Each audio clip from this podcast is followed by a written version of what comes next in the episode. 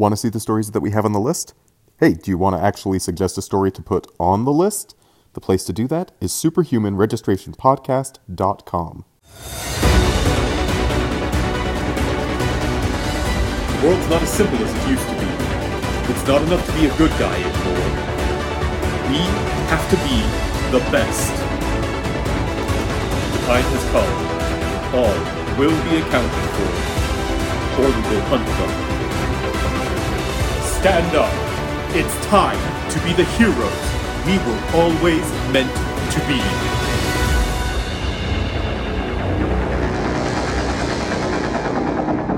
So did anybody get that that Disney uh, Plus thing? I saw someone take the Mandalorian logo and they made it say midichlorian, and I like I had like a like a like a rage fit, just like that better not be a. Uh, calm down.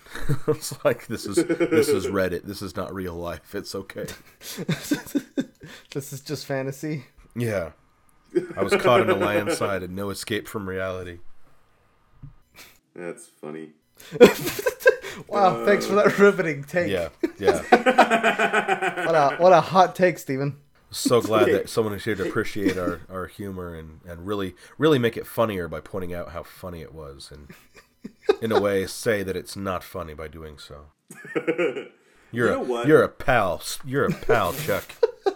we just spent 20 minutes trying to log into our various Marvel related applications, a process which was probably complicated by the presence of Disney Plus in the in the internet now. So, I'm not firing on all of my best comedic cylinders. More like that's, more like Disney. That's the way humans talk, more, right? More like Disney negative. oh. And when you put those together, you get a Disney ion. what? Oh my god! We are we are on a comics podcast, and you've just out nerded both like anyone for the whole night in the first I mean, couple of minutes. To be fair, I don't know if that's the actual. Uh, is it a, is it an ion or is it a neutron? No, no, no. You're not going to trick me by like having me reveal if I know this or not. I know the answer, but I'm not going to throw my my nerd cards on the table. yeah. Uh, welcome to the Superhuman Registration Podcast, where we know the Pythagorean theorem. Wow. Or something. Mito- math terms. The, the mitochondria is a powerhouse of the cell. My name is Steven. That science whiz was Aldo. I guess you could uh, say I'm the comedic mitochondria of this podcast. Oh, if I could reach you, I would hurt you. and the violent one is John. He's the jock in the group, apparently. No, no. Oh gosh, I love that that was your response. No, like no, not not even like not even if we were playing Madden. Like no. John has three children. He doesn't have stamina anymore. Speak for yourself. okay, I am. Also, does not have three children. A different stamina, John. No, I don't have any brain cells left. They outnumber me real bad. We skipped from one child to three. You shouldn't do that. I don't know how good you guys are at math, but holy crap. Is this is this like the the human like uh, not the human the parental equivalent to accidentally taking two steps when you're going down the stairs? Yeah, except for it'll except for the stairs don't pee on you and cry all night. If they do, then you should really, really have someone there to help you when you I, trip that I badly. just I just do that naturally after I fall down the stairs. Oh gosh. That's a real sad sight. there was a great comedic bit where it was like babies are the worst roommates. It's like who else like wakes you up in the middle of the night, craps themselves, you know, screams at you and like, you know, eats all your food. Like all it just was going on and on and on about like, you know, what what would you do to a roommate who did all this stuff to you? Haha. Can't do that to a baby. Speaking of the unending horror of suburban life, we are here to talk about the vision. Man, that's why he's the boss. Look at that. Smooth, smooth transition. Uh, it's nice to know that I add something of value to this podcast. this was your idea. I know. I'm just here. I just want validation. uh, you'll get none of that from us. if it makes you feel any better, I'm like the Richard Dreyfuss, like along for ballast on this boat. So you know. uh I like Mr. Holland's Opus. Yeah, more than Jaws. Yeah. Have you watched Mr. Holland's Opus? Not since Opus? it came out. I, it was very good. There's I no question about that. I just I cry a lot. there's oh oh well there you go. Like go. during that movie. I mean, also in general, but specifically in that movie. well, I I mean, it has been a while since I've seen this. Can you tell me, Mr. Holland's Opus, how many uh, how many sharks are there in that movie? Uh, zero. Well, Jaws is better. No, there's there's a shark. Oh wait, no, I'm sorry. I, I I was thinking of a fox. Richard Dreyfuss is a handsome man. I mean, he could also just be a loan shark when he's not starring in emotional films. Hey, what about uh, what about what about Bob? What about what about Bob? What about Bob? It's an excellent movie and some of his What best ab- work. About And, Bob. and uh, Bill Murray is of course. Man, you remember when we absolutely destroyed Steven's smooth criminal transition? Yeah, I do. And I just I remember that. just changed. He can edit all of this out. Let's give him a clean jumping on point. Ready? Go, Aldo, go. I choose you. Okay, okay. Is that a euphemism? oh gosh. This is the worst we've ever done at the beginning of a show. This we is only have we only have one topic to talk about. Anyways, okay. Uh, the Vision, uh, released in 2015 all the way up into 2016 is a 12 issue series written by Tom King and penciled and inked by uh, Gabriel Hernandez Walta. And uh, I don't know if that's how you actually pronounce it. I just wanted to add some flair to it. And colorist is uh, Jordie Bellaire, not the Prince, unfortunately. Oh gosh. Anyways, uh, the Vision starts off. Uh, it's I don't know that it's a mini series. Is it a mini series? Because it's not that mini. It's a twelve issue series. Uh, but it starts off with the Vision, kind of moving to a like a suburban area, like in uh, what is it? Is it Virginia? 15 miles west of DC. Yeah. Okay. So yes, Yes. yeah. Yes. Okay, yeah. Arlington, Cherrydale, Fairfax, Washington D.C. Anyways, I'm just la- naming off locations. Um anyway, so he moves there. Uh, he's become a sort of like presidential aide, but not like in any official capacity. Like he just kind of uh like lets the president know what he's uh what the Avengers and all the superhuman stuff happening is that he needs to be aware of. But he's kind of doing this as a volunteer position. It seems like so he's not actually getting paid, and the Avengers don't pay anymore. So uh, Vision is running out of his savings. That's not real relevant to the story, but they they make a point of explaining that. Um, so I hope I feel like I wasted your time, just like I feel like that comic wasted my time learning that bit of information. oh God. Um, anyway, so Vision is doing this, and he's moved out into kind of a suburban area in Virginia, and he uh, he's decided to kind of try and establish like a domestic family life. So he's built himself a family consisting of himself, his wife Virginia, their daughter Viv, and their son Vin. No relation to Diesel, because these are synthesoids. They don't run on gas. Oh my gosh. This is why Aldo wanted to do the summary. Oh He my that God. Actually, not Oh at my all. I am coming up with these as I go. This is just natural, baby. this is how I roll. Welcome to the train, the pain train. Um. Any, anyways, uh, so so his vision has uh has kind of created this family, and uh, he's he's there's a bit of information here that's a little important to the story. Vision is created from like Ultron's like or no Wonder Man's like brainwave patterns. He his wife has a crystal that is also made of somebody else's brainwave patterns, which we don't find out till a little bit later. So you don't get to find out till a little bit later. Um, and his children's brainwaves are created from the combination of these two brainwaves, which explains a lot, actually. Now that I think about it, Yeah.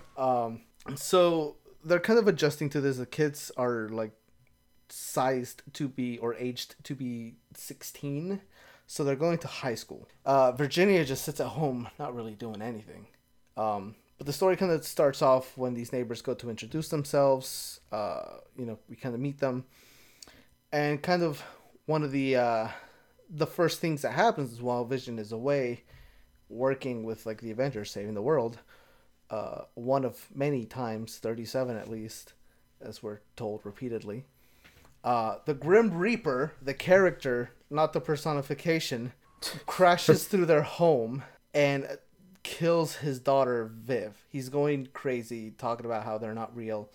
Uh, Virginia, the wife, in us in in kind of to save her children, uh, just kills him. Just straight out kills him with like was it a chair? Did she give It's a him the cookie- chair? No, cookie tray.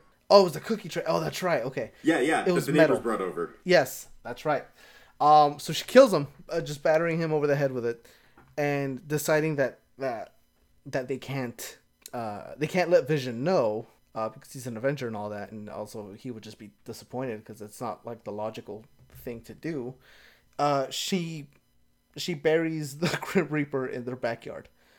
Uh, this whole thing sets off a chain of events that is wow bananas. Um, because as a result of this, uh, one of the neighbors who was heading over to tell, uh, to, I- I don't know, like, maybe introduce themselves or just kind of tell them to get out of town. Uh, he finds Virginia doing this, records a video, blackmails her, and then a few days later contacts her. So he, she goes to his house to confront him. He tries to, he gets scared, so he tries to kill her by shooting a gun. She turns intangible, and the bullet kills this guy's son. And then the police go to investigate. Hold on to that thought. Virginia, and no, not Virginia. Viv and Vin, the children, are going to school. Viv gets a crush on, uh, not crush. She, uh, she kind of becomes friends with one of the kids, uh, cause he's, uh, she's his lab partner. Um, after the Grim Reaper incident, she stops going to school because she's dead. Um, Fair. and so that's, this, yeah, that's a way to get out of class. Yeah. Yeah, I wish I thought of that. Man. so uh so this kid goes to ask Vin, you know, if he knows what's going on, can he contact her and you know makes a really rude remark about like sending a text up their metal buttholes. Um Vin retaliates and chokes this kid out. He doesn't kill him. Uh just kind of like presses on like his artery in the neck or something like a pressure point or some some comic book mumbo jumbo. Um and kind of uh, doesn't kill the kid, doesn't hospitalize him. It seems like just kind of knocked him out for pretty good. Okay, so it turns out that this kid is the son of the person that was blackmailing Virginia.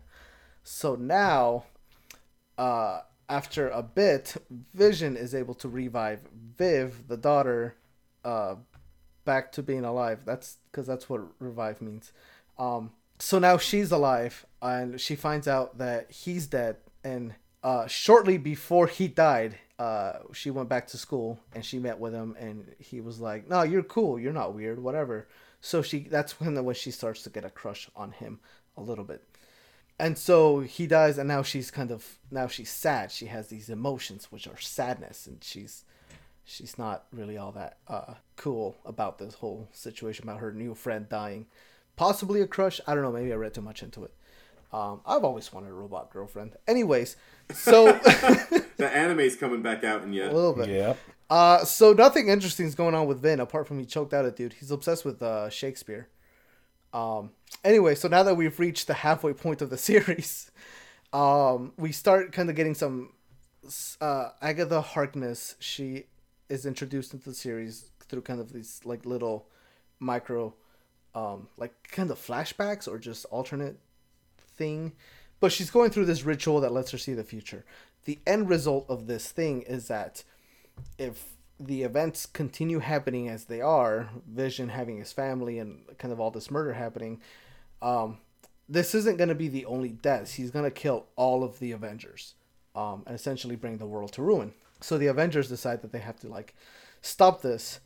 Uh, so we're introduced to Victor Mancha, another son of Ultron, brother of Vision, uncle of Virgin Virginia, and brother-in-law of Virginia, Runaway.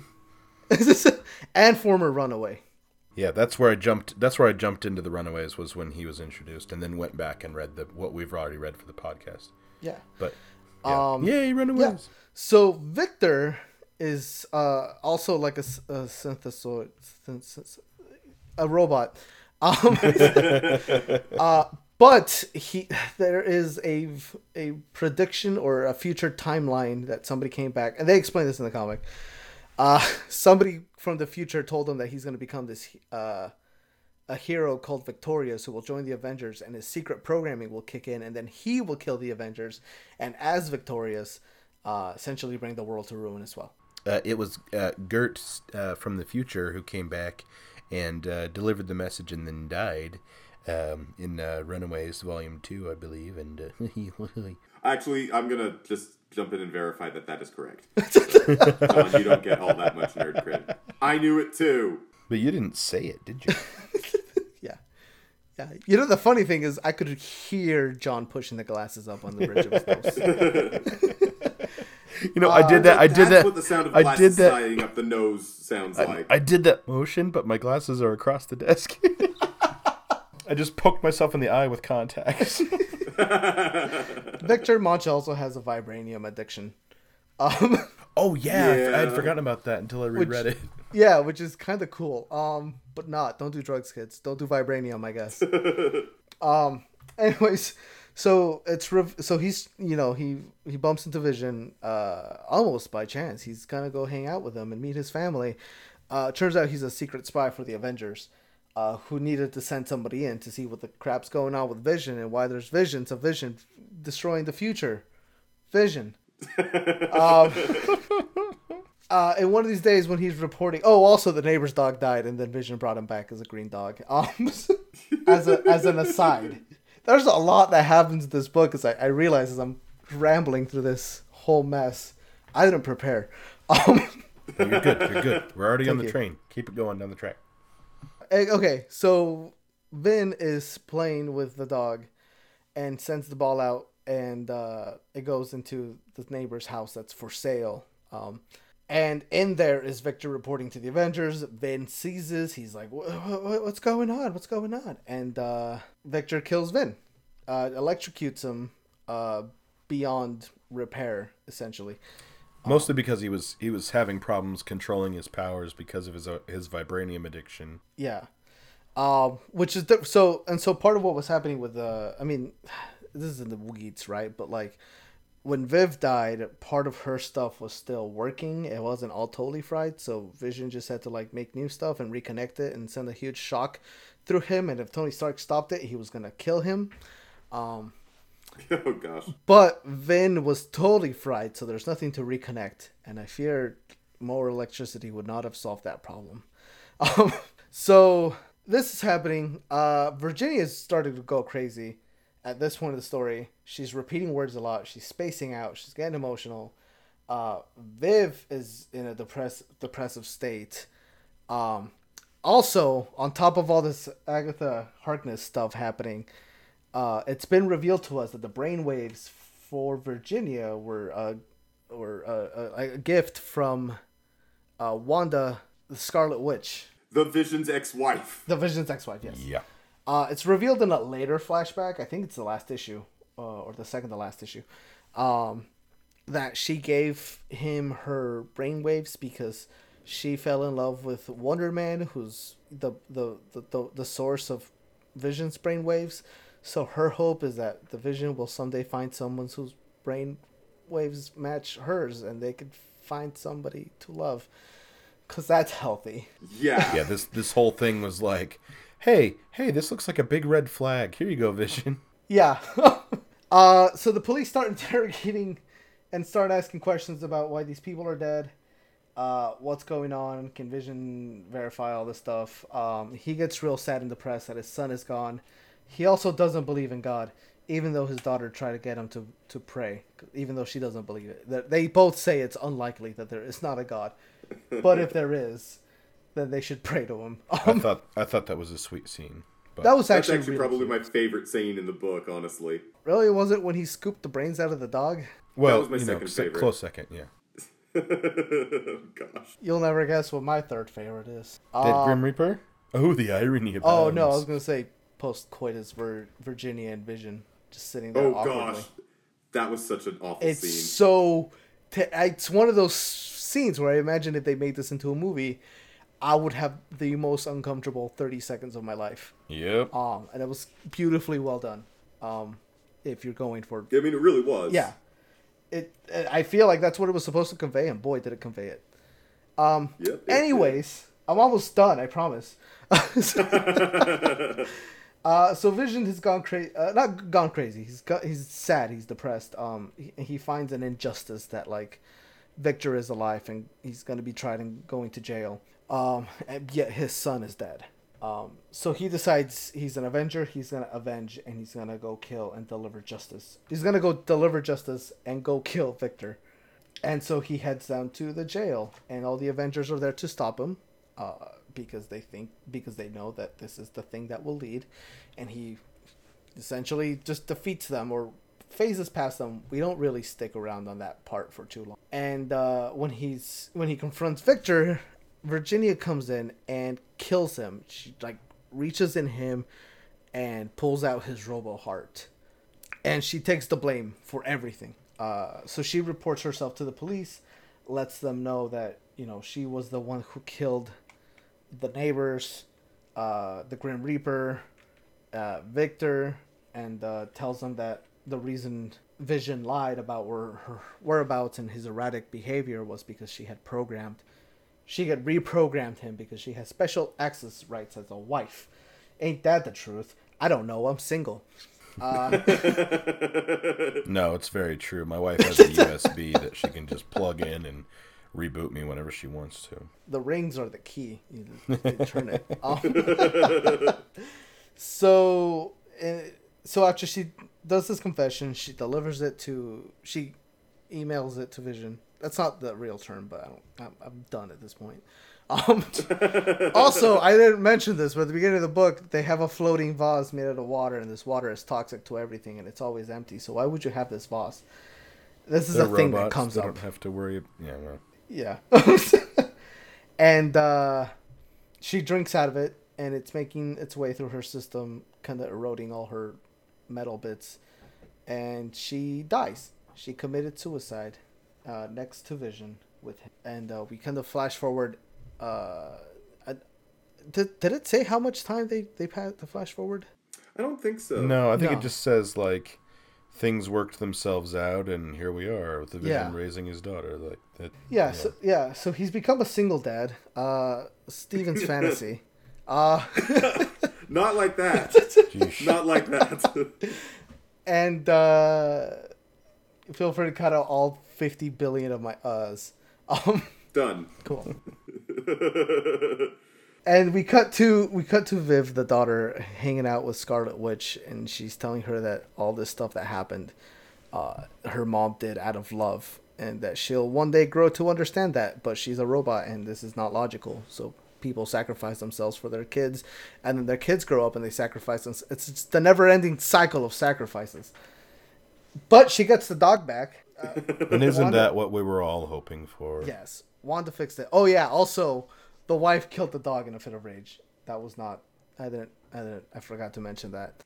And, the table uh, gets the table gets killed twice too. Oh yeah, and the cookie tray. That thing never, never. Oh yeah. yeah. No, no. And then we're kind of end. And it, if this was a movie, this would be the post credit sequence. But uh, we cut to Vision kind of going to bed for the night, and under the his bedroom, he has a secret lab that he has been rebuilding his wife in. Dun dun dun. Yeah. Boy, that was a journey and a half. I need a Seriously, this book is creepy. I'm glad that I'm glad that you say this book is creepy right before you're gonna say how did we feel about this, and now I have to be like I liked it, and so then it's ne- then it's inevitable. John likes creepy things. No, I don't. I mean, you can. It's allowed. no. Like, I like this creepy book, but it's a creepy book. Yeah, I it caught me by surprise. I thought this was gonna be like a Vision robot parody of like the Simpsons type thing, and that's kind of what the covers seem to imply, right? That's kind of like how they get you in. The Visions moved to Smallville, you know, or not Smallville, uh, Pleasantville. yeah, You know. and then there's the first issue. Uh, just has this whole aura of dread behind it, like something's not right. Mm-hmm. Uh, and then as the series continues, it's just that. Like it's just a lot of this isn't right. This isn't right. Please stop. I want Yeah. off this ride, but don't. Yeah. well, I think that sense of dread might be helped along by the fact that, you know, the narration is like, oh, see these nice people? These are normal, nice people that live in Virginia next to the Visions. They are going to die before the end of this series. Yeah, I think one of my favorite narrations. It's actually part of that. No, or maybe a little later. They're actually talking about the old couple who went to go give them cookies at the beginning, Yeah. and uh, Yep. it, it, they say that their house is gonna burn down later, and it's like his wife will his the husband will think of his wife and will not regret having ever will not regret his life. He will die happy. The wife's last thoughts will be, "Why is that vase empty?" Yeah, it keeps coming back to the to the to the vase. That's which this is in the business this is what we call a metaphor because the vase is a beautiful object that was created to be beautiful but it is actually corrosive and destructive and it doesn't serve any functional purpose much like the android vision who is a beautiful creation that is ultimately quite dis- you see you see what we're doing in, in this ted talk i intend to I. i'm mixing my memes dang it I I was waiting. I thought you were gonna say it was a Chekhov's gun because it also was. I mean, it did Chekhov's actually wind up being a Chekhov's gun. it did end up being a Chekhov's. gun. Chekhov's vase. But was Yeah. it? But was it a Pavlov? Wow. No, Pavlov is the name of the dog. No. no, Actually, Pavlov was wasn't. dog? It Sparky was like Sparky actually the name something, of the yeah. dog. Sparky Pa- dog, yeah, yeah. Sparky's It's the name of the dog. Yeah, I was like, Pavlov was the scientist. Come on now. Let's get back to Schrodinger's podcast. Boom. Ow. I'm going to start using this line in arguments with uh, the missus. Your argument makes very little sense to me, but as you note, continuing my contention will take more energy than the repeating, thus I shall concede. Just like I enjoyed I enjoyed, you know, it's it's like um the Strange Planet comics a little bit where it's like Oh yeah. you dig through this, you know, uh, unnecessarily wordy, formal, like detached speech to be like, oh, this is a conversation about their kid. Oh, this is, you know, them worried about them being, you know, exposed to danger in school. Oh, okay, this is what's really going on here. But it's in robot speak, so it's yeah. I just Right. I I thought this comic was really well done with the writing, the art, the whole plot. Like, yeah, this that sense of dread that's built, that sense of like, here we are with these like perfect robots that can do all these things, and like, crap is gonna go down. And it's just a question of when, and you know, this this book I think is like peak comic books. Um, I think the same way that like that Hawkeye is peak comics. I think this is also peak comics. yeah, Yeah. Um, there's just a lot going on here. That's also part. Like I wasn't just rambling for comedic effect. Uh, there's there's just a lot of stuff happening here, and there's not a single detail that isn't important. yeah. That's true. I don't know. Have you guys read a lot of Tom King? No, but he's been writing Batman, and now I'm sad I slept on it. Yeah, he's been writing Batman. It's been apparently a controversial run. I haven't read it. Yeah. Um, I have read this. I have read. Uh, he did another series for DC called the Omega Men. Um, it's kind of very similar to this. Tom King is an is a writer with quote unquote aspirations. Like he wants to be one of the the big notables. You can tell like the way he writes comics. He's very formalist. He definitely has big ideas about themes. He reminds me of like some sort of mix of like Alan Moore and Grant Morrison. Ugh. Honestly, I don't want it to sound like an insult, but he sounds he feels like like if uh uh you just said his name, not Grant. Oh yeah, Grant Morrison. He sounds like Grant Morrison trying to be like Grant Morrison. Like I feel like his stuff kind of comes out in a way that's like natural. Yeah, And- and I think with Tom King it takes more effort. Yes, which Yeah. which isn't to say it's a it's a bad thing, but you can just kind of feel it a little bit. Hundred percent agree. Honestly, Yeah, and- and I, and I don't know. I don't know that I don't like it, and I don't know that I do like it. Um, but for me, it's just kind of a thing. It adds flavor to it. I think. I mean, granted, this is the only Tom King book I've read, but if it feels that way, it feels thematically correct because this is also a book of an android trying to be a person, the same way that Tom King is trying to be a prolific a writer. writer. Oh my gosh, that's Well- a bit mean. Well, I don't. I, I didn't say a writer. I said a prolific writer. Okay. Yeah. Excuse you, sir. um, no, I like I like Tom King. Um, again, he's written some stuff that's pretty controversial. Uh, I've read most of his run on Mister Miracle. Didn't finish it, but it was good. What I have read, and I need to go back and finish it. Uh, he also wrote Heroes in Crisis for DC. Speaking of controversial, that one's hugely controversial. Oh yeah. Yeah.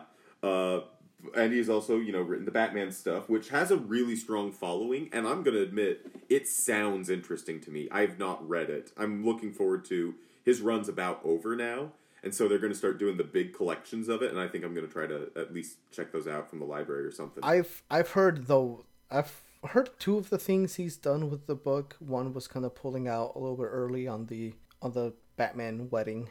Uh, there was a lot of build up to that to just kind of be a little disappointing.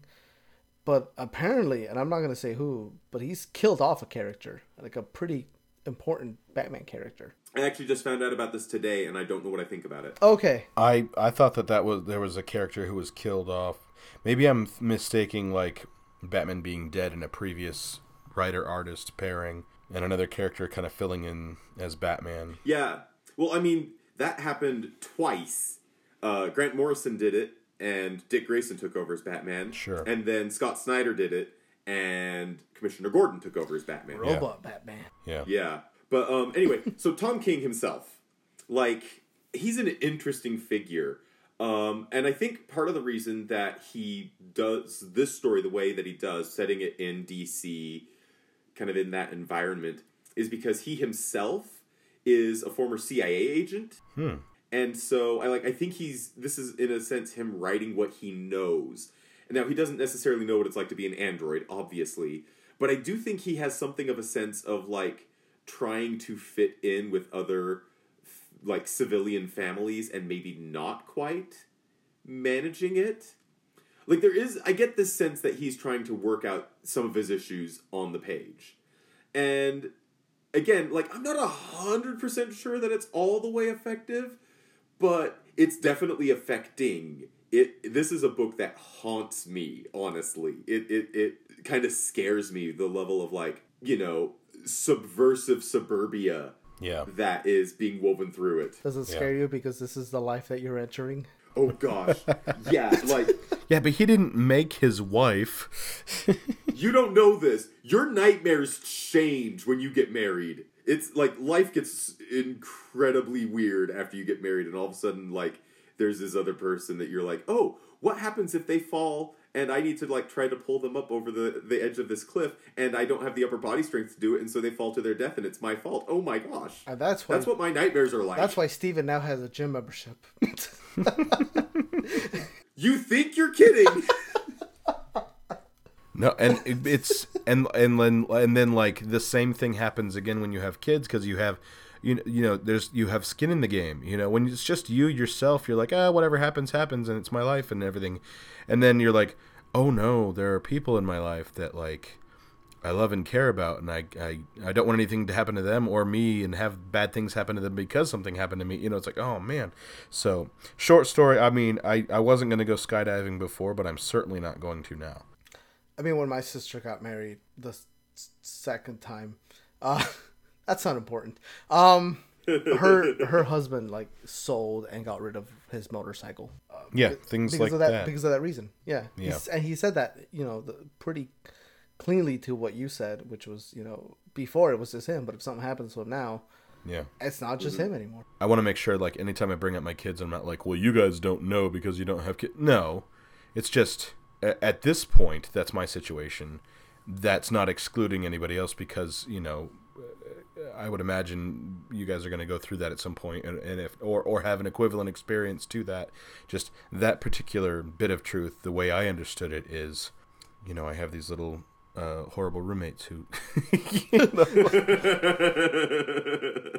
oh gosh. But I want to talk about. Um, I don't know if this is the right time for. it. I want to talk about Virginia, her arc, because Oh, that's gosh, that's yes. what haunts me. That's the mom, right? Yeah, yeah. Ugh. because it's kind of it's it's interesting and it's creepy that like he he designed like you know his ideal spouse right but she Yeah. but she's her own person but at the same time she kind of is eh, controlled by these set memories and these set personality things that are partially based on the Scarlet Witch and like I think at first we see her frustration to that she like has this a part of her and that she can't control it and we see her outbursts where you know she's killing a dog or breaking the table you know. Yeah. while at the same time she's trying to like you know be a good spouse and be a good mom. And in the end in spite of all of those things she still takes the bullet for her husband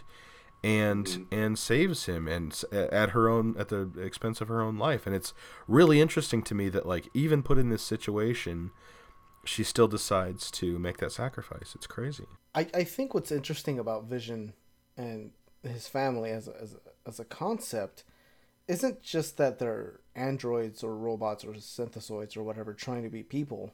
Mm-hmm. It's it's the origin of their their thoughts. Like they're not just AIs that have learned to become human. They're, They have brainwave patterns that come from mm-hmm. somebody else. Right. So Virginia kind of going nuts. No, that's kind of condescending.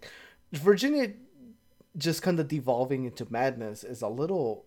It's it's definitely haunting at first, but once the reveal comes in of who her memories or her brainwave patterns come from, it makes sense. Oh yeah. Because you- and it's it's subtle Yeah, too. because you have this character who, who, so Scarlet Witch. Part of why she's able to be a somewhat healthy person, and I say somewhat, uh, pretty freely, um, is because she's had to experience all this stuff and move on, and and she's been there from the beginning to the end, right? So she's been able to grow. All of this stuff essentially hits Virginia at birth, and that's it. Kind it makes you realize you know, in a, in a way, because it's, I mean, they're just comic book characters.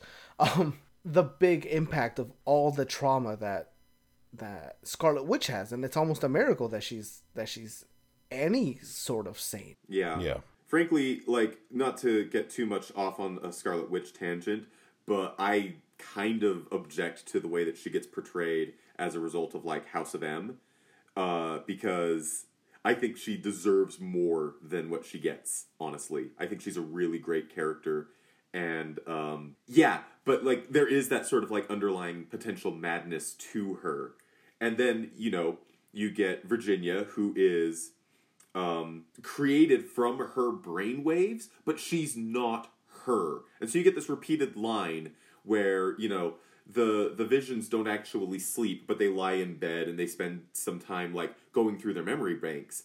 And Virginia is going through her memory banks, and sometimes she'll come across a memory that makes her cry, and she doesn't know why.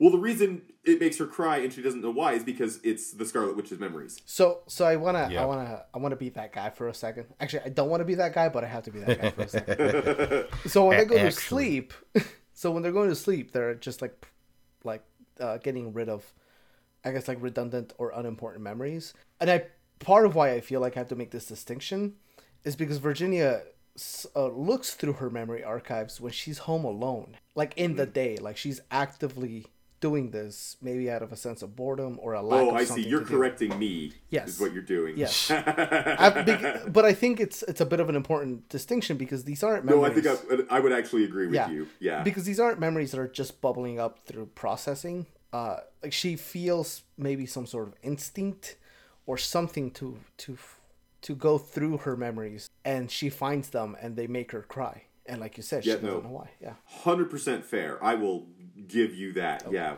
Well done, that guy. Yeah. um, yeah. So Virginia is is haunting and terrifying, and she does like all of these kind of horrible things. She murders the Grim Reaper, who, by the way, we've seen the Grim Reaper before in Ultron Unlimited, which we probably don't remember very well. He is Simon Williams' brother. Yep. And Oh, Simon yeah, Williams is. Wonder Man, and Wonder Man is the the human on whose brainwaves the Vision is patterned. We kinda so he's get that in basically a- family. Yeah, we get that family tree drawing as part of the the uh, art of the. Is that? It's not one of the covers, right? Um, I don't remember. Was that one of the covers? I want to say no. I don't think it was one of the covers, but it was like in, in Oh, it is. somewhere. It is. It's uh, number ten. Oh yeah, there it is. There's the tree. Yes. Yep, he's the orange bubble on the left. Yep. Yeah. And so this is a messed up family, and it has the addition of Victor Mancha on there and it's all like th- it all kind of comes back to Ultron in a very interesting way, where Ultron is never like an overt presence in the story, uh, unless you count that time that Vision's getting interrogated and he's listing off the the thirty seven times that he saved the world, and Ultron is in there like seven times. Yeah. Yeah.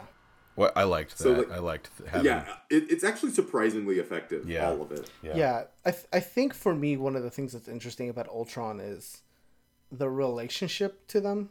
Because, I mean, uh, what is it? I think it's issue 11, where it's just a lot of Vision remembering his creation. Uh, or maybe not. It's kind of done in the third person, but it's a lot of this dialogue of, of, the, of the robot asking, why was I created? And Ultron just telling him to do what I to do what I command. And you know, why did you make me think?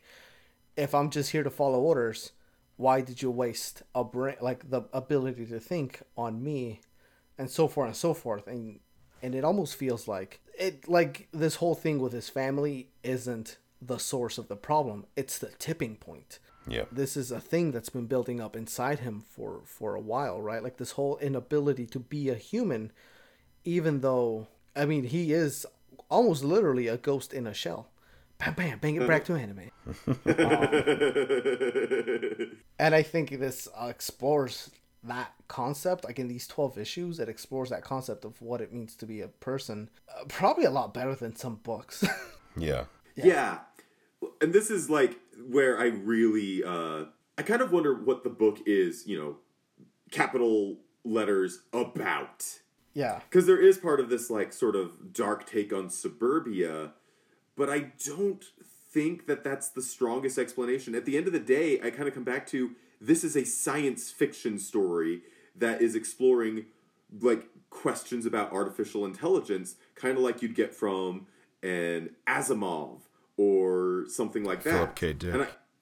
And I, yeah, that's that's what I think they're going for, honestly. Yeah. yeah. And I think it's a good story. Like they they've got a good direction that they're going with it. Yeah, I, th- I think this to me the suburbia reads more as a setting than it does a concept. Right. And I have to really uh, kind of agree with you that I think that I don't think the concept is literally like just the whole you know uh, what it artificial intelligence gaining this sense of familiarship. I think part of what the book is really interested in in looking at or investigating is all these human rituals that we do and maybe the fact maybe the idea that they don't really amount to anything but maybe they do Yeah. because so so i mean there's that whole i mean we, we talked about that really like kind of nice part where they're praying but they're also you know denying and at the same time accepting god even though they don't know that it's necessarily a rule a real thing for them. And at the same time like at the end of the book you have this whole thing with with viv and wanda where she's telling her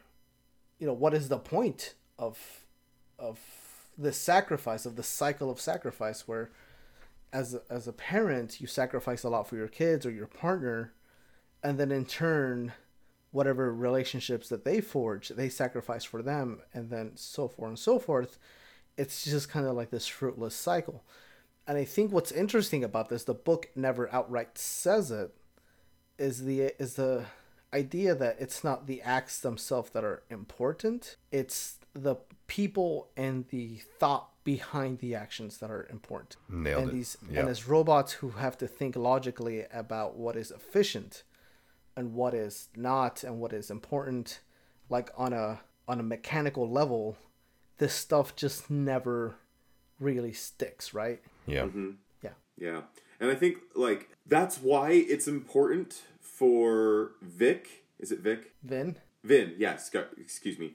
I think that's why it's important for Vin to be so obsessed with Shakespeare. Like again, nothing is in this book on accident.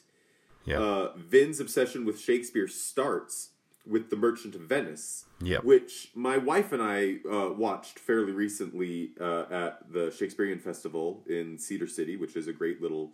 Uh, it's not really little. It's probably one of the biggest theater uh, exhibitions in the state, and it's like Merchant of Venice is problematic. Like it actually is uncomfortable to watch. It's if you study it, you know that it was kind of progressive for its time, but woof, It's not aged It's very anti-Semitic. oh It's very anti-Semitic. The Merchant of Venice is a Jew, and he is the bad guy. But he also has this brilliant monologue, and and Vin quotes it. He's he, or the teacher quotes it, and Vin like it really makes an impression with him. It's the whole bit where Shylock uh, has like he just starts dressing down the people who are like criticizing him for being a Jew, and he's like, "Hath not a Jew eyes? If you prick us, do we not bleed?" It's a very famous uh, set of Yeah. lines, and the point that it is all going towards is, you know, we hurt just like a human does, and therefore we are human, despite the fact that you deny us our humanity. And it's interesting that Vin reads all of that, and the question he asks his mom afterwards is, "If you prick me, do I bleed?" And it's not like a a rhetorical question the way it is with Shylock. He doesn't know because he's not human. Mm-hmm. And so yeah, the whole premise of this story is like these these androids kind of having to create a purpose for themselves because they were created without purpose. Really, the vision specifically created them just because he wanted to have a quote unquote normal human existence, which is meaningless. And that lack of meaning is actually difficult for them to kind of get behind. This is the antithesis to the Rick and Morty butter robot. Such a sad, sad little guy. Yeah.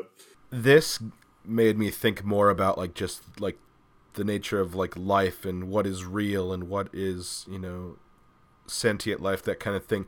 Um, it reminded me of Blade Runner 2049. Did you guys see that? No. I have I haven't I haven't watched it. I uh I uh watched about four fifths of it, and then at the climax, I was like, you know what, I'm bored. All right, screw this. I what whatever whatever. Gotta watch it. Listen, Nope, gone. listen po- postpone the podcast. I'll be back in two hours. I'm just gonna go watch Blade Runner 2049. everyone's Peace, done John. but me. Actually, John, I really do want to hear your connection because even though I think I think the Blade Runner movies are boring, I think their themes are fascinating. You gotta give it. I, I also think that the blade, the first Blade Runner, is a little boring, but yeah, and it's specifically the first Blade Runner improves- that, that loses me. it improves with repeat viewings.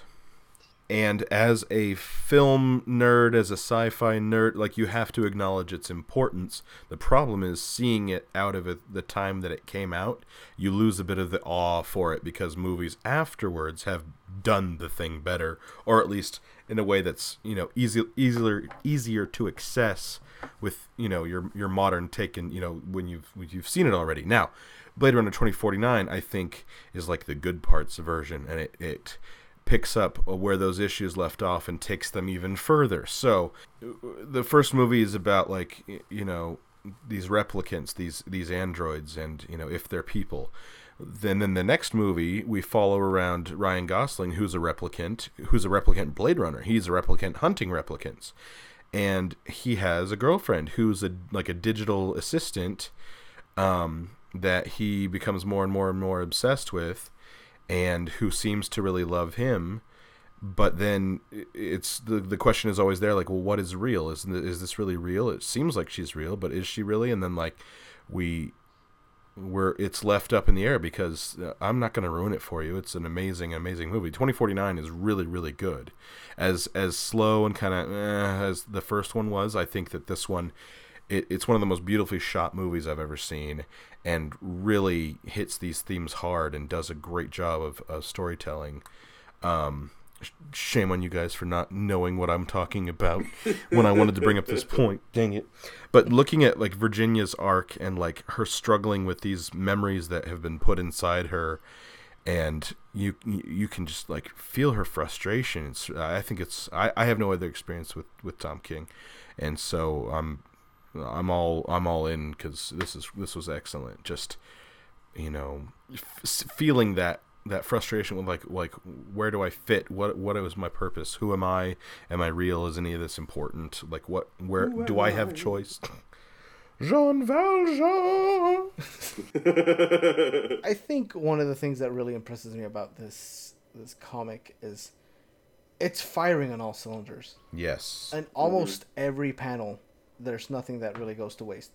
And I think one of the things that was really I think it would have been a giveaway for you if you kind of already knew a little bit of who Agatha Harkness was. But there's a lot of alluding to who provided the brainwaves for Virginia before they actually reveal it. Um, Because there's this whole thing with Agatha Harkness, and they, they explicitly tell you, you know, you know, she's Agatha Agatha Harkness. She was the switch. She knows this ritual, and then she, you know, then they show you her doing the ritual, and you see that like there's a few moments, or if, I wanted to say like it freezes on it, but it doesn't because it's a comic book, so comic book is always frozen. But the, the way the paneling is done here, uh, it feels like there are a few moments in the books when Virginia stops to look at the flowers, kind of hinting that there's that she knows something about them that maybe she doesn't know why she knows. If that makes sense. Yeah. Um, and I thought that was kind of interesting. And and then uh, then obviously like it's it starts hinting really hard at you when when you start getting a lot of those flashbacks with Vision and and, and Scarlet Witch, and you're just like, oh, oh, oh. To honestly though, I thought he had stolen the brainwaves. Um, Oh, interesting. uh, that to me that kind of felt like the implication was that he had stolen them until it's revealed that they were they were gained. Uh, they were gifted. they were gifted. Yeah. Um, that issue, by the way, the the issue that kind of goes over the Vision and the Scarlet Witch is marriage. Uh, issue seven. That's a that's a guest artist working on that one. Oh, was it? And Yeah. it's, yeah, Michael Walsh was his name. And I wanted to call this out because the art is noticeably different, but I really liked it. Yeah, me too. Um, yeah. And still thematically works, I think. And that was the thing. It kind of is like back when we were talking about Hawkeye, which was mostly David Aja, but occasionally you'd have someone else filling in. Like Javier Pulido, is that right? Uh, Yeah, Javier Pulido, and there were a couple of other fill-in artists as well. But like whenever they had a fill-in artist, they used the same color scheme, and they were like employing other techniques to make it feel like it was still the same story. Right. And I felt that was very effective here as well as like in Hawkeye. So Yeah. Just wanted to call that out. Actually, I did have a. Actually, I have a question. I don't know if anybody else knows the answer to this. What was the P versus NP? Oh, Oh, uh, no, no idea. Okay. I I was like uh, the explanation at the beginning of that comic. I I kind of missed because I was like, eh. oh, it's a computer problem. Yeah, The- it's, yeah, like so. I So was gonna say so it's the, it's it's logic. so the P And- yeah. versus NP problem is a major unsolved problem in computer science. It asks whether every problem whose solution can be quickly verified can also be solved quickly. Okay, yeah. And I mean, it does explain it, and like I followed it in the moment when I was reading it, and now it's like, nope. Yeah. Nope. You, you asked me to repeat that, and I got no clue. Yep. It must have it must have gone over my head because I did not remember them explaining that. They explained it, but that doesn't necessarily mean it made sense. you know? Yeah, but I always have to go back to a Monty Python bit about logic. Is it is it the witch is it the witches and the ducks? It starts so there's a there's a a record that goes along with uh, Monty Python and the Holy Grail, and it's all about like the professional logician comes on and gives a little um, bit about how his wife doesn't understand logic. Like it's this whole it's this whole thing. For example, what does he say? The last scene was interesting from a point of view of a professional logician because it contained a number of logical fallacies, that is, invalid propositional constructions and syllogistic forms of the type so often committed by my wife. All wood burns, states Sir Bedivere. Therefore, he concludes that all that burns is wood. This is, of course, pure bullcrap. Uh, universal affirmatives can only be partially converted. All of Alma Cogan is dead, but only some of the class of dead people are Alma Cogan. Oh, yes, one would think. However, my wife does not understand this necessary limitation of the con- uh, conversation of a proposi- conversion of a proposition. Con- consequently, she does not understand me. For example, how can a woman expect to appreciate a professor of logic if the simplest cloth-eared syllogism causes her to flounder? For example, given the premise all of the fish live underwater and all mackerel are fish, my wife will conclude that not that all mackerel live underwater, but that if she buys kippers it will not rain, or that trout live in trees, or even I don't love her anymore. This is what she calls using her intuition. I call it crap. It gets me very irritated because it is not logical. And then from there, I can't, I can't really say the rest because we're trying to be a family friendly podcast. But but it's real funny, so check it out sometime. Um, Let's yes. talk about the art. Oh, the art's spectacular. It's pretty good. Yes. I, I would think that the the vision, um, like I get why they did it, but like on like a practical point, my my brain was like, why don't you, why don't you give your family eye uh, pupils? Like give yourself pupils and your family pupils, because like they're like, may we help you? The first like panel of the whole family in the first issue, it's like, yeah, you know, they're all like pupilless androids. Yeah. I think that adds to like kind of the unsettling aspects of like the book. I think we've talked a lot about how the writing is really well done. Yeah. and I and I briefly touched on the paneling, and that's kind of why I was hung up on like the art. Not that I wasn't listening to you requ- uh, quote. No, no, Python, no, no. But- Everyone tuned out. It's fine. You can just skip that. Or, yeah.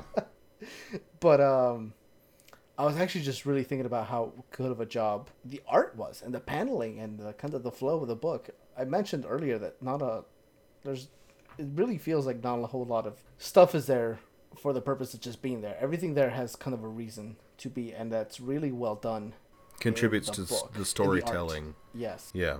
this feels like a real collaborative effort. Not I'm always that happy to see that because I know how hard that is to achieve because you know the, of of the way comics are put together. You know, they're not. It's not like two guys are in an office anymore. Like you know, people live across the world from each other and they're corresponding. Yeah. I don't. I don't know about this you know particular um, partnership, but it's always impressive when Yeah. you know. I mean, maybe they're roommates. Uh, maybe I don't know. anything I about smell a Tolkien. sitcom.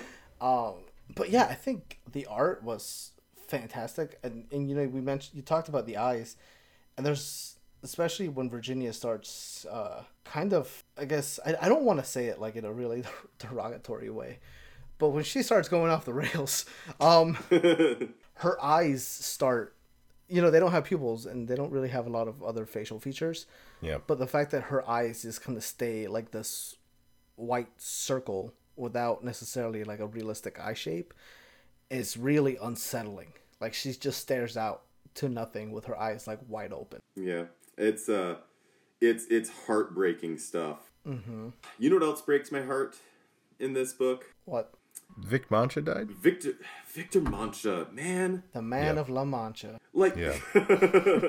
he he brings that up. He does. He's like a I was he's so like a happy Quixote fan. Yeah, um, like we talked about this uh, not too long ago. Um, yeah, I, I mentioned in the book Infinite Crisis for DC Comics.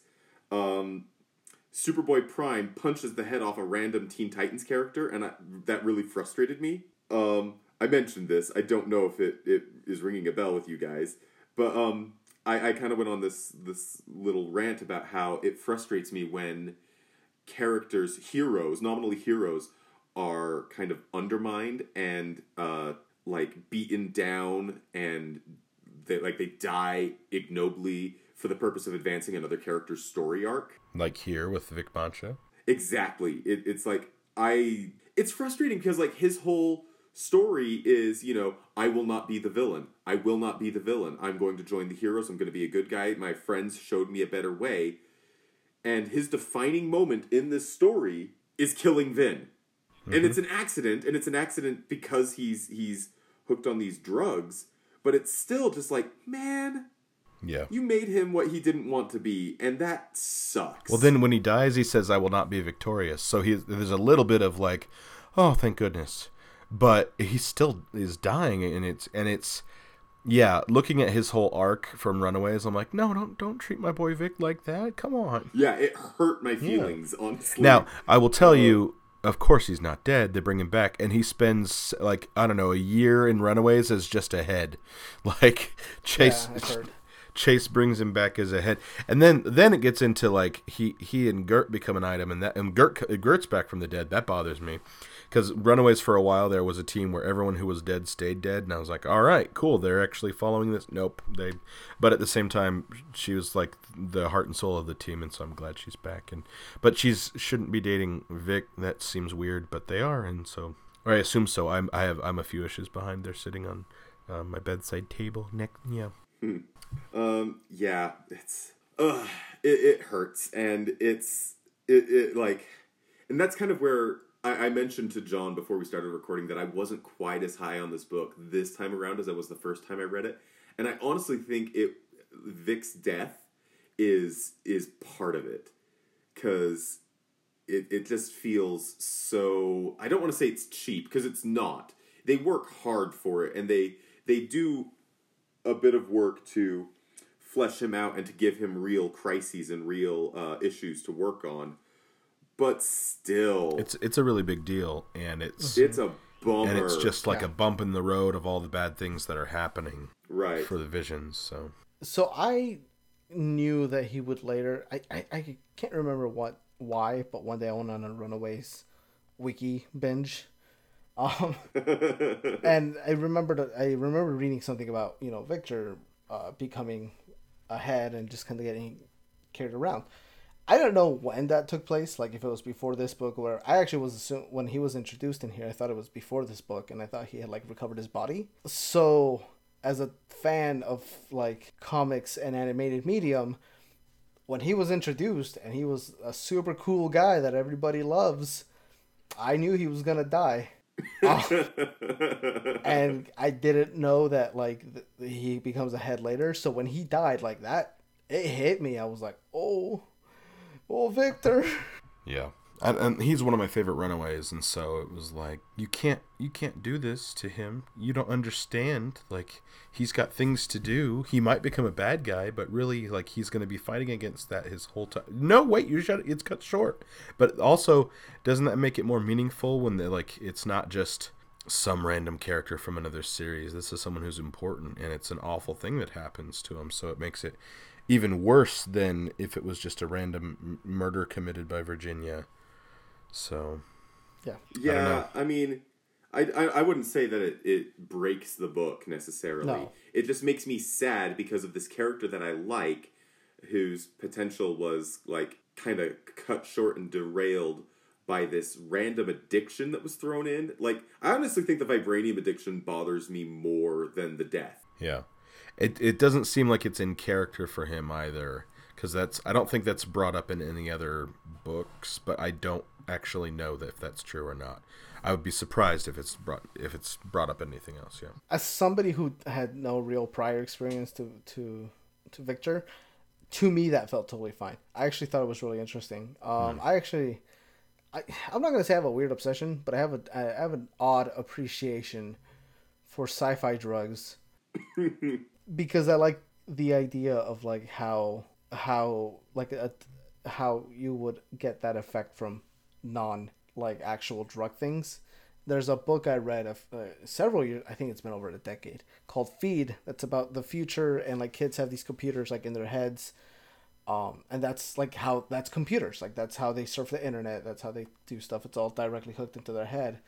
And in the book, they explain that they don't nobody really uses drugs anymore uh, they're highly illegal and because of the computers it's much easier to track it so the way they do drugs is by going on like illegal black websites black like dark net websites and downloading viruses and that's what Whoa. that's what doing drugs is to them so like when they brought in Purposely vibranium wrecking their brain. Wow. yeah. So when they brought in vibranium, and it's not like it's a drug, right? Because it's not like altering his his thing. It's it's more like uh, I don't know. It's more like an, He's like he's abusing a prescription addiction. drug.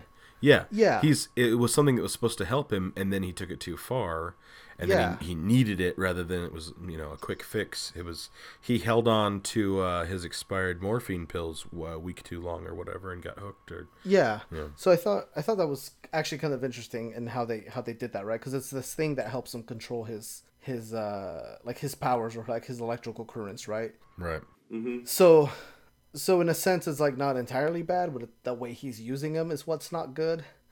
Uh, Yeah. You know, like prescription drugs. Uh, There you so, go. So yeah, Yeah. so I thought that was actually really interesting. Now, I agree 100% with everything that you're saying. Oh boy. it's just like this kind of goes back to how we've been classifying this book all along. This is like kind of a sci-fi book. Yeah. Truth is, like I mentioned, I don't like Blade Runner. I don't like science fiction. Oh, Like the the overall like genre of science fiction, the way that it's usually focused on these sort of deep philosophical questions about hypothetical futures and technologies and stuff. I honestly don't like it. As a result, like I don't really love movies like uh Blade Runner. What's the black well Blade Runner? What's the what's the black hole one? Black Matthew Hole McConaughey. Interstellar.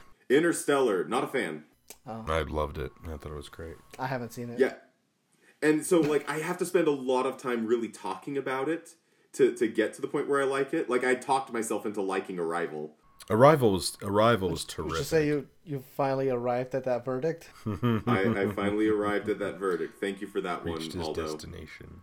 That was a good movie though. That was really good. And less less about sci-fi. I mean, I don't know. I think you say you don't like sci-fi. Is it that you don't like alternate future stories? honestly sci-fi kind of bores me. And so it for me the the thing that helps me to get into science fiction is when i can talk about it a lot. And so it was actually talking to my former roommate about arrival after watching it and saying okay this really bored me this bothered me but i liked this bit. Oh and i liked this bit. And I liked this bit. And as I kept talking, it's like, oh, I'm writing a paper on Arrival during this conversation, and, and like I really, I dig that, and I loved that, and so I, I that's why I say I talked myself into liking Arrival. Um, and so it's not that necessarily I, I don't want to indulge in science fiction. It's more like science fiction has a real uphill battle with me. I see. I just think that there's probably things that you like that you.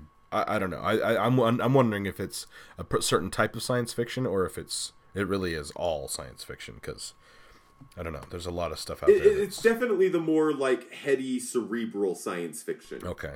like than just like obviously Star Wars is nominally science fiction depending on who you Yeah, ask. but really a fantasy.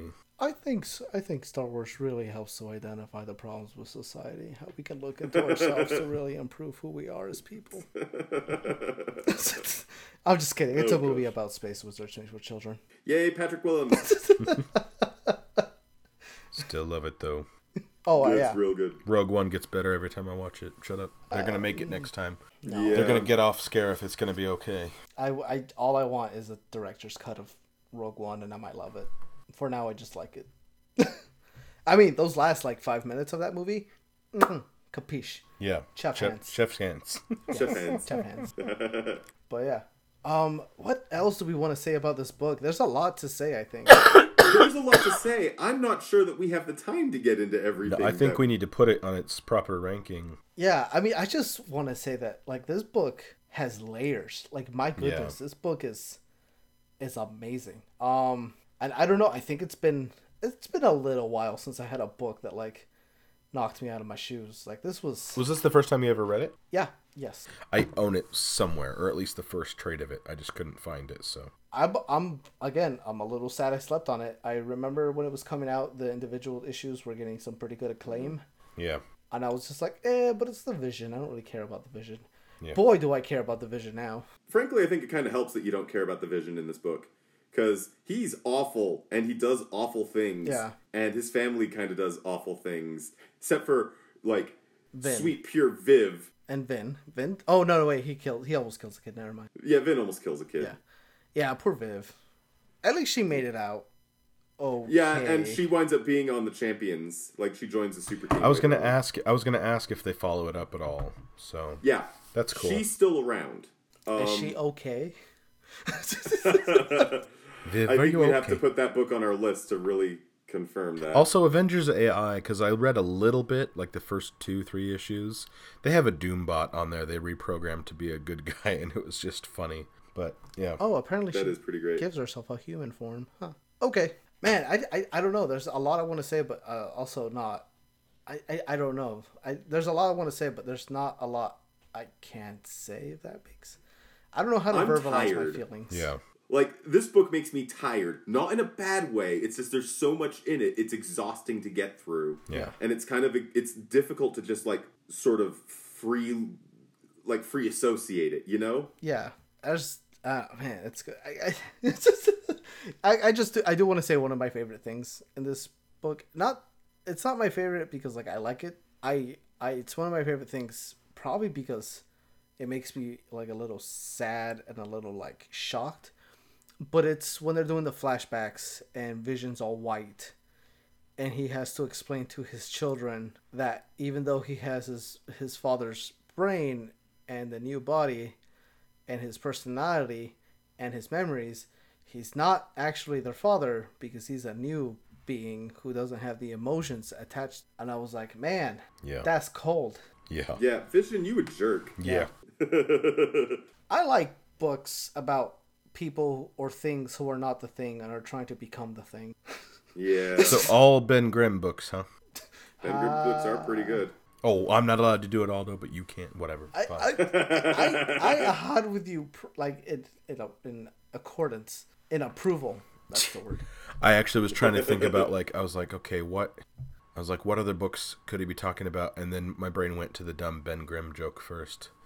But would Ratatouille qualify? He's not the thing, but he's trying to be. Let's be. rank this. He's a rat chef. What? We're ranking this book. It's the best. It's the best Pixar movie. So, our list currently has 75 books on it. Very bottom of the list is The Evil That Men Do, but we're not going to pay attention to that because this is definitely somewhere near the top. Number one is currently No Normal, the Ms. Marvel story by G. Willow Wilson and Adrian Alphona. I want to point out that I I I compared this book to Hawkeye. Yep. I'm gonna be hanging around that range. Yep. Okay. Yeah, my first thought, because of how, like, the book that gives this reminds me the most of, other than Hawkeye, is actually Karnak. Interesting. But I think it's better than Karnak. Yeah. It also has a lot more room to explore because it's a longer thing. And self-contained, better Yes. than because mm-hmm. Karnak, you have to kind of know what's going on. This one lays it out Yeah, really clearly. this this one does a little bit more legwork in getting you up to speed on who. Because I, like I said, I didn't really know or care for Vision, and coming out of this book, I love Vision. yeah. I know a lot more about Vision than I did. Yeah, and not just because not just because of Paul Bettany in the movies and Yeah, brilliant I- moment where he hands Thor his hammer. Holy crap! yeah. Uh, But, as as opposed to Karnak, where I went in and out of the book on this amazing journey with him, but I still don't know anything about Karnak. yeah. Yeah. So it's definitely better than Karnak. Here's my thought though. I don't know if I like it as much as My Life as a Weapon. No, No, I, I because I that am one gonna- is fun, and this is not. Vision is not fun. It's that doesn't make it any worse as far as like a piece of, Yeah. of writing, but I think Vision is fun. It has a lot of fun moments. It does, but it doesn't leave you with a shiny, happy feeling. No, You know? it's the anti-Marvel movie It kind of is. Uh, because the Marvel movies have like these serious moments, and they have to like break th- break them with like a, a joke. This movie has a joke, but then breaks it with like these serious, dreading Yeah. moments, and it Yeah. makes makes you linger in them like pretty hard. yeah. Yeah, I want to put this Yeah. above the tape. I don't want to agree with you. But I will. So too bad, Steven. It's Yeah, democracy. like the thing is, I don't think I can argue. Uh, What- as much as I love Infinity Gauntlet, I don't think Infinity Gauntlet is better than this. no, I would I would 100 times recommend this before Infinity Gauntlet. No Yeah. offense. I would put it between the tape and Infinity Gauntlet because the tape is just still personal list. I love it so much. Uh, see, and I'm and I'm right above the tape because as much as I like the tape, that's a that's a quick ride. Yeah, That's a super quick that's ride. that's fair. It's what two issues? Yeah, Yeah, but there's something to be said for you know um, the ability to cover a topic briefly, like brevity in storytelling. You know, Yeah, there's something to that. yes, but also you can't you, you can't explore what this book explores in two two issues. No, you can't. Agreed. Hundred percent. I think for Um, and I think for me a lot of the a lot of why I'm like really leaning to this like right above the tape, um, it's because as I, I know you don't like sci-fi, but boy do I love the stuff they explore in like Yeah. sci-fi. Yeah. Um, a lot of those philosophical questions with a with a beautiful like shiny cover of robots punching each other in the face, like I'm all about that. Sign me up. And they have like vibranium you drugs. should watch. You should watch Blade Runner twenty forty nine, man. Uh, I will eventually. I have it. I do. I bought the Blu-ray because I I told myself if I don't have it, I'll never watch it. But now I have it, and I still haven't. You'll be it. happy. Watch it on the best TV you can. It's a gorgeous movie. Um, and I, I don't even know if you have to see the original. I think if you know the plot points of the original, it kind of helps you to like get what the world's all about, you know. But like as far as the story, it is its own story, just kind of building off of the. fir- I don't know. I mean, I'll watch watch, them the, both. ori- I'll, I'll Watch watch the both. original. I, I like Cyberpunk. Okay, cool. Then yeah. Also, I'm really excited for the game called Cyberpunk. It has Keanu Reeves in it. I think then uh, Yeah, I'll I'll concede, and then it goes above the tape because I think this. I mean, it's twelve issues, and it's The the literally the only thing keeping me from rating it any higher is Spider Man. yeah, Yeah, that's that's a hard ceiling. I think, frankly, people are probably like anybody who who's really into Marvel Comics history, and they come here and they're like, "Oh, if this be my destiny is number six on your list, Yeah. what's wrong with you?" We like it's low for I think a lot of people. Yeah. but that book's legitimately really good. I I see that in a lot of top ten lists that are not like Spider Man top tens, and it's yeah. Be like, sorry, we're we're trying to be more woke on our podcast. Well, no, it's not just. I don't know why I turned into like- Kermit the Frog there. hey ho, Kermit the Frog. I don't think this is just calculated, uh, you know, political correctness. I I think that the emotional connection that we made, and again, I think this is more me and Aldo, um, well, maybe more Aldo than anything else. Like, frankly, Aldo's talking about uh, Ms. Marvel is one of my favorite things we've ever done on the podcast. I cried. Same. yeah. Yeah, yeah, I cried. in It's real good. it's really good. Uh, so yeah. Vision is also good, and that puts it at what number? Number Seven. six, Seven. seven. Seven. cracking the top 10 that's a very very good showing. It's been a while since we cracked since anything's cracked the top ten. it's been a while I think- Silas Smith in the fern in the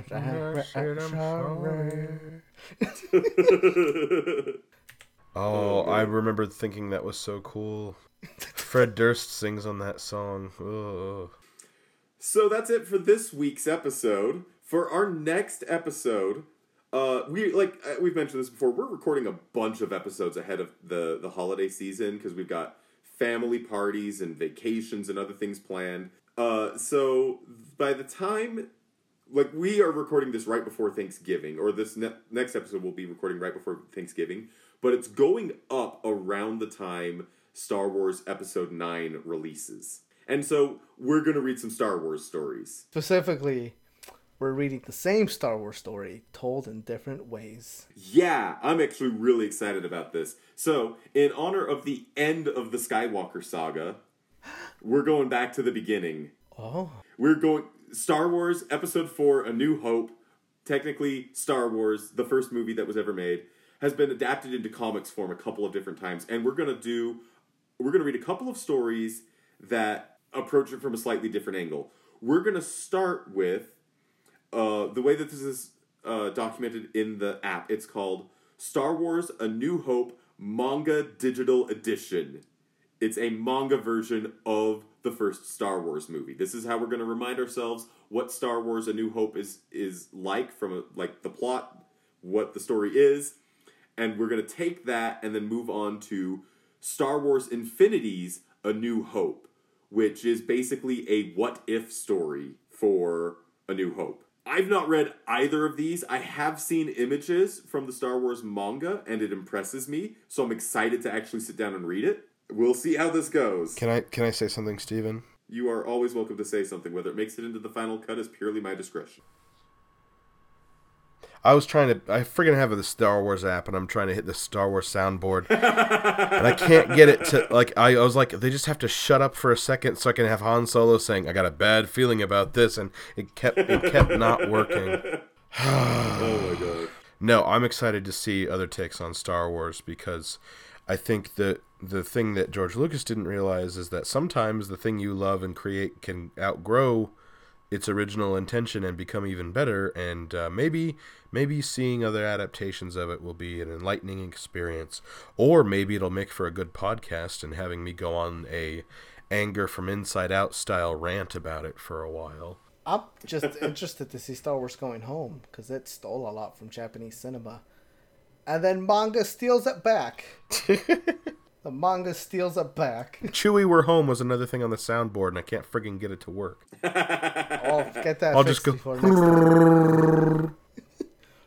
My one of my son one of my sons was doing that actually. He's he's been making little Wookiee sounds lately. It's the cutest thing ever. I love him so much. I'll take your word for it. My favorite part of the book was when the kid died. Oh, jeez. Please, please take that out. That was meant to be an I don't like kids joke, and that, if that went a little too dark, that went too I dark. mean, it Steven. definitely was an I don't like kids joke, but I don't think it was funny the way you wanted it to be. No, Yeah. it wasn't.